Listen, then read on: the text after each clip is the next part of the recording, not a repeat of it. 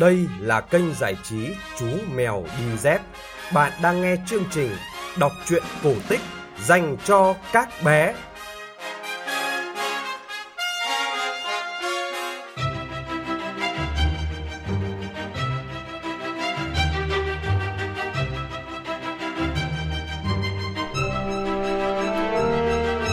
Các bạn nhỏ thân mến, vậy là đã 9 giờ tối rồi. Chúng ta lại gặp nhau trong chương trình kể chuyện cổ tích của kênh giải trí Chú Mèo Đi Dép. Tối qua, chúng ta đã cùng chàng thủy thủ Sinbad phiêu lưu đến xứ sở của ông vua ăn thịt người và thành phố có những tục lệ kỳ lạ. Tiếp theo, Sinbad sẽ còn chu du đến đâu nữa? Bây giờ, chúng ta hãy cùng nghe phần 5 của câu chuyện có tựa đề Ông già của biển cả.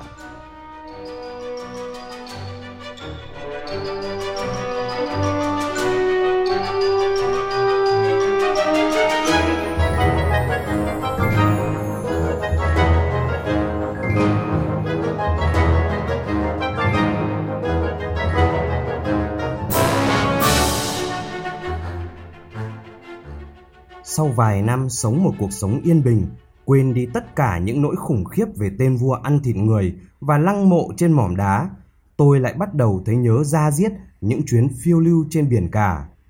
Thế là tôi lấy một ít tiền từ những chiếc dương của mình, mua một ít vải lụa đắt tiền và đi xuống phía cảng để tìm một con tàu. Khi đứng trên cầu tàu, tôi nhìn thấy một con tàu mới với phần bong sáng lấp lánh, những cột buồm cao mang những cánh buồm trắng duyên dáng. Tôi liền quyết định mua con tàu đó, thuê một thuyền trưởng và một đoàn thủy thủ, có thêm 6 nhà buôn trả tiền để lên tàu. Chúng tôi ra khơi vào một ngày đẹp trời, gió thổi đều đặn và thuận lợi. Chúng tôi đi như vậy trong nhiều tuần, từ cảng biển này đến cảng biển khác, từ hòn đảo này đến hòn đảo khác, mua bán những món hàng. Một hôm, chúng tôi đến một hòn đảo nhỏ tôi quyết định vào bờ để nghỉ ngơi và hái lượm một chút trái cây. Khi đi vào trong khu rừng, chúng tôi thấy có gì đó trắng trắng lấp ló giữa những thân cây rậm rạp. Một nhà buôn trèo lên một cây cao và nói vọng xuống. Trông rất giống phần mái vòm của một cung điện. Chúng ta hãy đến đó xem có ai sống ở đấy không. Chúng tôi len lỏi qua những lớp cây rậm rạp, cuối cùng đặt chân tới một tràng cỏ rộng lớn ở giữa là một cung điện nguy nga lộng lẫy. Những người bạn đồng hành của tôi chạy quanh đó quan sát, đầy phấn khích. Họ chạm vào bức tường cong mịn màng màu trắng bao quanh cung điện và hô lên. Cửa ở đâu ấy nhỉ? Nhưng tôi thì hiểu rõ hơn họ. Đây không phải là một cung điện, tôi nói. Đây là quả trứng của một con chim đại bàng khổng lồ. Tôi đã trông thấy một con như vậy trong chuyến hành trình thứ hai của mình. Một quả trứng chim ư? Một người nói, anh ta khịt mũi, tỏ vẻ không tin. Và anh ta nhặt lên một hòn đá rồi ném mạnh vào quả trứng. Nếu đúng đây là quả trứng của một con chim thì chúng ta hoàn toàn có thể đập vỡ nó. Anh ta nói. Thế là tất cả những người khác bắt đầu liên tiếp ném những hòn đá về phía quả trứng, trong khi tôi hốt hoảng không biết phải làm sao. Dừng lại ngay! Tôi nói với bọn họ. Bất chợt, một âm thanh vang lên như thể lớp vỏ trứng nứt ra một đường nứt xuất hiện trên phần dưới vỏ trứng. Tôi lạnh người sợ hãi và thét lên. Nếu con chim mẹ biết được chúng ta đã làm vỡ quả trứng, nó sẽ giết chúng ta. Nhưng những người lái buôn chỉ cười phá lên khoái chí. Đó chỉ là một con chim. Một người trong bọn họ chế giễu tôi. Nó không thể dữ tợn và khủng khiếp đến vậy được. Ngay đúng vào lúc đó, có một cái bóng bao trùm phía trên chúng tôi như thể một thứ gì đó vừa che kín bầu trời. Chúng tôi nhìn lên và thấy không phải chỉ có một mà là hai con chim đại bàng đang bay xuống cái tổ. Những người đi cùng tôi mặt mày tái nhợt, mắt mở tròn khiếp hãi. Hai con chim kêu lên một tiếng xé tai đầy giận dữ. Tất cả chúng tôi đều phải bịt tai lại, co rúm người, sợ hãi và kinh hoàng. Chạy đi! Tôi thét lên và bò trên mặt đất tìm chỗ trốn. Hai con chim lao vút xuống. Những người đi cùng tôi vội vã chạy đi tìm chỗ trốn trong rừng cây rậm rạp. Chúng tôi cố chạy nhanh nhất có thể về phía con tàu, vội vàng trèo lên bong và dương buồm ra khơi. Chúng tôi quay đầu nhìn lại, thấy hai con chim đang lao về phía mình. Mỗi con quặp một tảng đá lớn trong cái mỏ khổng lồ của nó. Con chim đầu tiên bay vụt qua con tàu và thả xuống một tảng đá lớn như một con voi. Viên thuyền trưởng xoay bánh lái và con tàu bị chuyển hướng đột ngột, đổ nghiêng về một bên. Tảng đá lớn rơi xuống biển ngay sát đuôi tàu, tạo ra một con sóng khổng lồ cao vút, làm con tàu đổ nghiêng về một bên. Bong tàu gần như dựng đứng trên mặt biển, nhiều người bị ngã xuống nước. Nhiều người rơi khỏi tàu rồi! Viên thuyền trưởng hét lên một cách tuyệt vọng, cố gắng bẻ lái. Ngay lúc đó, con chim thứ hai thả một tảng đá to như một ngôi nhà xuống. Tảng đá rơi xuống chính giữa bong, sàn tàu vỡ vụn, nước tràn vào và con tàu bắt đầu chìm. Rồi con chim lại thả xuống một tảng đá khác, to lớn bằng cả một tòa lâu đài. Tảng đá rơi xuống phần mũi của con tàu đang chìm dần. Tôi chỉ kịp nghe thấy tiếng kêu chói tai của hai con chim lớn một lần nữa trước khi thấy mình bị chìm hẳn xuống dưới biển. Khi ngoi được lên giữa những mảnh vỡ của con tàu, tôi thấy chỉ còn một mình tôi giữa biển cả mênh mông. Thật đáng buồn làm sao khi tất cả những người khác đều đã chết đuối và mãi mãi nằm lại dưới đáy sâu biển cả. Tôi cố bơi về phía một tấm ván rộng và trèo lên đó rồi vớt hai mảnh gỗ nhỏ làm mái chèo. May mắn thay, không lâu sau đó tôi đến được một hòn đảo khác. Tôi cố lội vào bờ, trong lòng thầm cảm ơn Chúa vì tôi đã thoát chết. Hòn đảo đó thật đẹp, với vô số các loại cây nhiệt đới và những con chim với bộ lông sặc sỡ bay lượn xung quanh. Tôi tìm thấy một dòng suối nước chảy trong vắt với rất nhiều quả ngọt trên cây, đủ các loại quả với nhiều màu sắc khác nhau, đỏ, vàng, xanh, nhưng tất cả đều ngọt và mọng nước. Tôi cố hái thật nhiều và ăn cho thật đã. Tôi đi dọc theo dòng suối về phía bên kia của hòn đảo. Ở một chỗ rẽ, tôi bắt gặp một ông lão đang ngồi dưới một gốc cây. Tôi dừng lại, vô cùng ngạc nhiên vì thấy có người ở đó. Xin chào, chúc ông một ngày tốt lành, tôi nói. Ông lão đó có mái tóc dài và bạc trắng, bộ râu được buộc lại, trên đó có những vỏ sò và sao biển bám vào. Ông lão không trả lời tôi, ông đang nhìn xuống dòng sông, vẻ mặt đầy chán nản và thất vọng. Ông khỏe chứ? Tôi hỏi, liệu tôi có thể giúp gì cho ông không? Ông lão liền nhìn tôi và gật đầu. Sau đó chỉ xuống dòng sông, rồi chỉ vào tôi, rồi lại tự chỉ vào mình. Có phải ông muốn tôi đưa ông qua sông không? Tôi đánh bạo hỏi. Đôi mắt ông lão sáng lên và ông gật đầu. Thế là tôi nhấc ông lão lên vai rồi lội qua sông. Ông lão nặng hơn tôi tưởng, cặp chân gầy guộc của ông bấu chặt quanh cổ tôi. Khi đến được bờ bên kia, tôi quỳ xuống đặt ông lão xuống đất, nhưng ông vẫn bám chặt lấy cổ tôi, không chịu buông ra. Bây giờ thì sao đây? Tôi hỏi. Ông ta đá vào bên sườn tôi, như thể tôi là một con lừa vậy, và chỉ về một cái cây đầy quả chín gần đó. Ông muốn hái một chút quả ngọt à? Được thôi, tôi nói. Tôi mệt nhọc lê bước về phía cái cây. Ông lão hái một vài quả và ăn ngấu nghiến. Nước từ quả chảy xuống, bám đầy vào đầu và tóc tôi. Ông không thấy phiền à? Tôi nói, giọng có phần gay gắt cộc cằn. Tôi cố đẩy ông lão xuống khỏi vai mình, nhưng cặp đùi gầy guộc của ông ta bám chặt quanh hai bên tai tôi, khiến đầu tôi chỉ muốn vỡ tung. Tôi phải cõng ông như vậy bao lâu nữa đây? Tôi cáu kỉnh nói.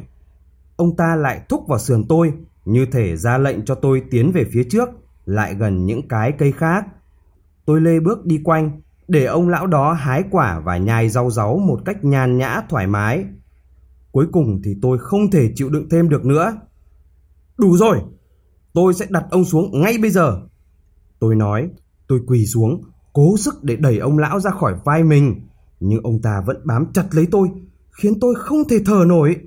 Tuyệt vọng, tôi cố bẻ thật mạnh đôi chân gầy guộc đang quấn quanh cổ mình, nhưng ông già lại càng siết chặt hơn, cho đến khi đầu óc tôi quay cuồng, tôi ngã vật xuống, bất tỉnh.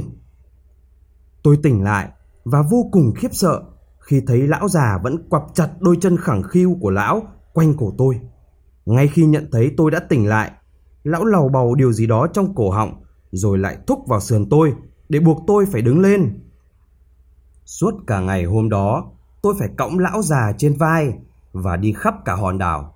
Lão dẫn tôi đến một cánh đồng rộng lớn, ở đó có những quả bầu màu cam với lớp vỏ dày. Lão vặt lấy một quả và ra lệnh cho tôi đi về phía dòng suối. Nước suối trong vắt và tôi nhìn thấy dưới đáy vô số những viên đá sáng lấp lánh và sắc cạnh. Lão chỉ xuống mấy viên đá ấy và tôi nhặt lên hai viên cho lão. Lão lấy một viên đá rạch qua lớp vỏ dày của quả bầu. Trong khi lão già làm như vậy, tôi cũng nhặt lên một vài viên và giấu vào túi đề phòng khi cần dùng đến.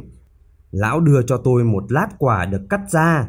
Ban đầu tôi thấy vui mừng, nghĩ rằng có lẽ lão cũng tốt bụng. Nhưng rồi tôi nhanh chóng nhận ra lão không hề tốt bụng, mà lão là con người thực tế.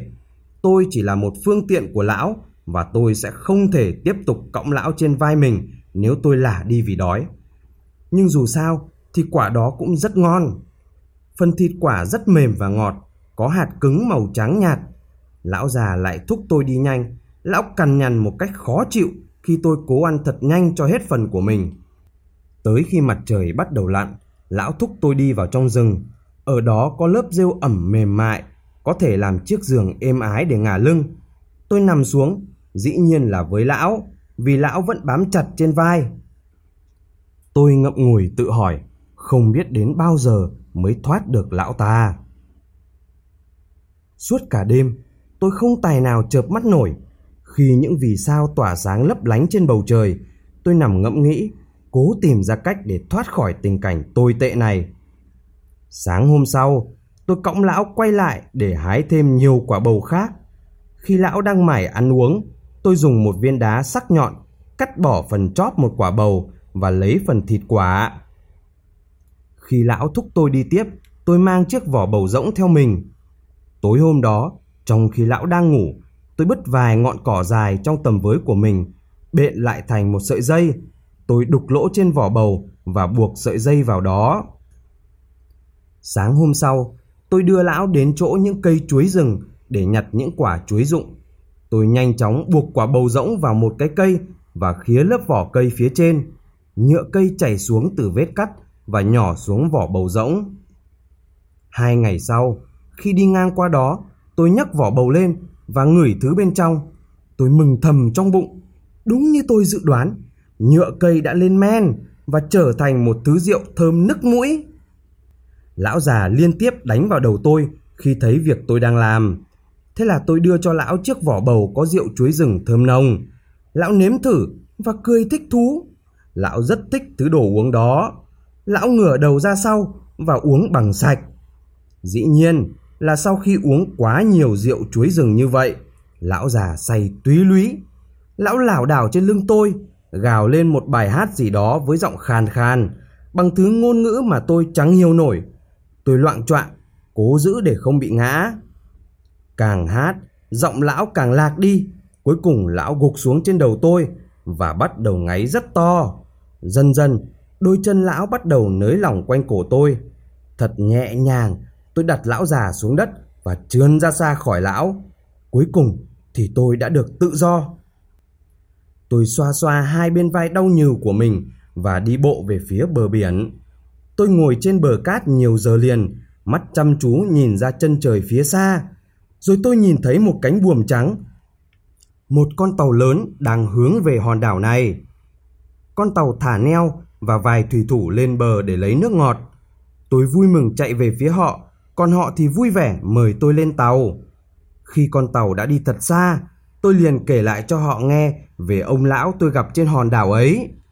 Đó là ông già của biển cả. Viên thuyền trưởng thốt lên. Tôi đã được nghe nhiều câu chuyện kể rằng ông ta rất thích sống trên đảo, nhưng vì không đi được nên ông ta cưỡi lên vai bất kỳ ai ngốc nghếch lại gần ông ta cho đến khi họ chết vì kiệt sức. Anh thật may mắn vì đã thoát được. Chúng tôi thả neo ở một hòn đảo khác. Tôi đi cùng với nhóm thủy thủ giúp họ nhặt những viên sỏi trên bờ biển. Sau đó, chúng tôi đi sâu vào trong đảo, nơi đó có hàng trăm con khỉ đang nô đùa trên cây. Các thủy thủ ném những viên sỏi vào đàn khỉ. Ban đầu tôi nghĩ hành động này thật tàn nhẫn, nhưng rồi tôi nhanh chóng hiểu ra việc mà họ đang làm. Đàn khỉ kêu lên giận dữ và ném lại về phía chúng tôi những quả dừa mà chúng hái được. Không lâu sau, dừa chất đầy dưới chân chúng tôi. Chúng tôi nhặt hết số dừa đó, đưa lên tàu và dương buồm đến một cảng biển khác, nơi có khu chợ buôn bán. Ở đó chúng tôi bán những quả dừa và kiếm được khá khá tiền. Tôi quan sát thấy hầu hết những người ở khu chợ đó đều đeo ngọc trai trên mình làm đồ trang sức. Họ có vòng ngọc trai, nhẫn ngọc trai, khuy áo bằng ngọc trai và thậm chí là cả chiếc giỏ đi chợ cũng đính toàn ngọc trai. Tôi hỏi một người phụ nữ xem làm cách nào mà những người dân ở đây lại giàu đến mức ai cũng có ngọc trai để đeo trên mình như vậy.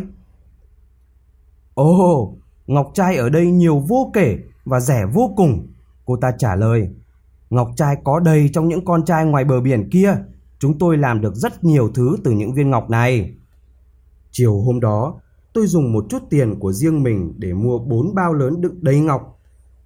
Số tiền còn lại tôi trả cho một thuyền trưởng để được lên tàu của ông ta và trở về thành phố quê hương. Chuyến đi thật dài với biết bao điều tuyệt vời và kỳ lạ. Những con cá voi phun lên những cột nước bảy sắc cầu vồng, những con rái cá ngửa bụng bơi tung tăng trên mặt biển, những bông hoa bung nở rực rỡ khắp vùng biển rộng lớn. Nhưng điều tuyệt vời hơn cả đó là nhìn thấy đất liền của thành phố quê hương lấp ló ở phía cuối chân trời xa xa. Tôi thề với lòng sẽ ở lại mãi mãi trên miền đất yêu thương đó cho đến cuối cuộc đời. Nhưng rồi, không lâu sau tôi lại bắt đầu nhớ ra giết những cuộc hành trình cam go, đầy thử thách nhưng chứa đựng biết bao điều thú vị. Thế là tôi lại bắt đầu chuẩn bị cho chuyến hành trình tiếp theo của mình.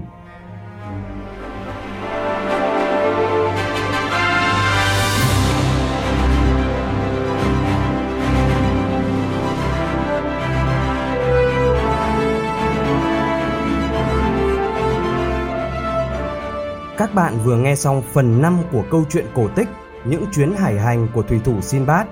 Như vậy là nhờ sự thông minh tài trí, Sinbad đã thoát khỏi bàn tay của ông lão biển cả để trở về quê hương. Tối mai, chúng ta sẽ cùng theo dõi cuộc phiêu lưu thứ 6 của Sinbad có tựa đề là Đảo Châu Báu. Chuyện sẽ được phát trên kênh giải trí Chú Mèo Đi Dép. Bố mẹ nhớ like và chia sẻ để kênh Chú Mèo Đi Dép mau lớn nhé. Chúng ta sẽ gặp lại nhau trong chương trình kể chuyện vào 9 giờ tối mai. Còn bây giờ, xin chào và chúc bé ngủ ngon.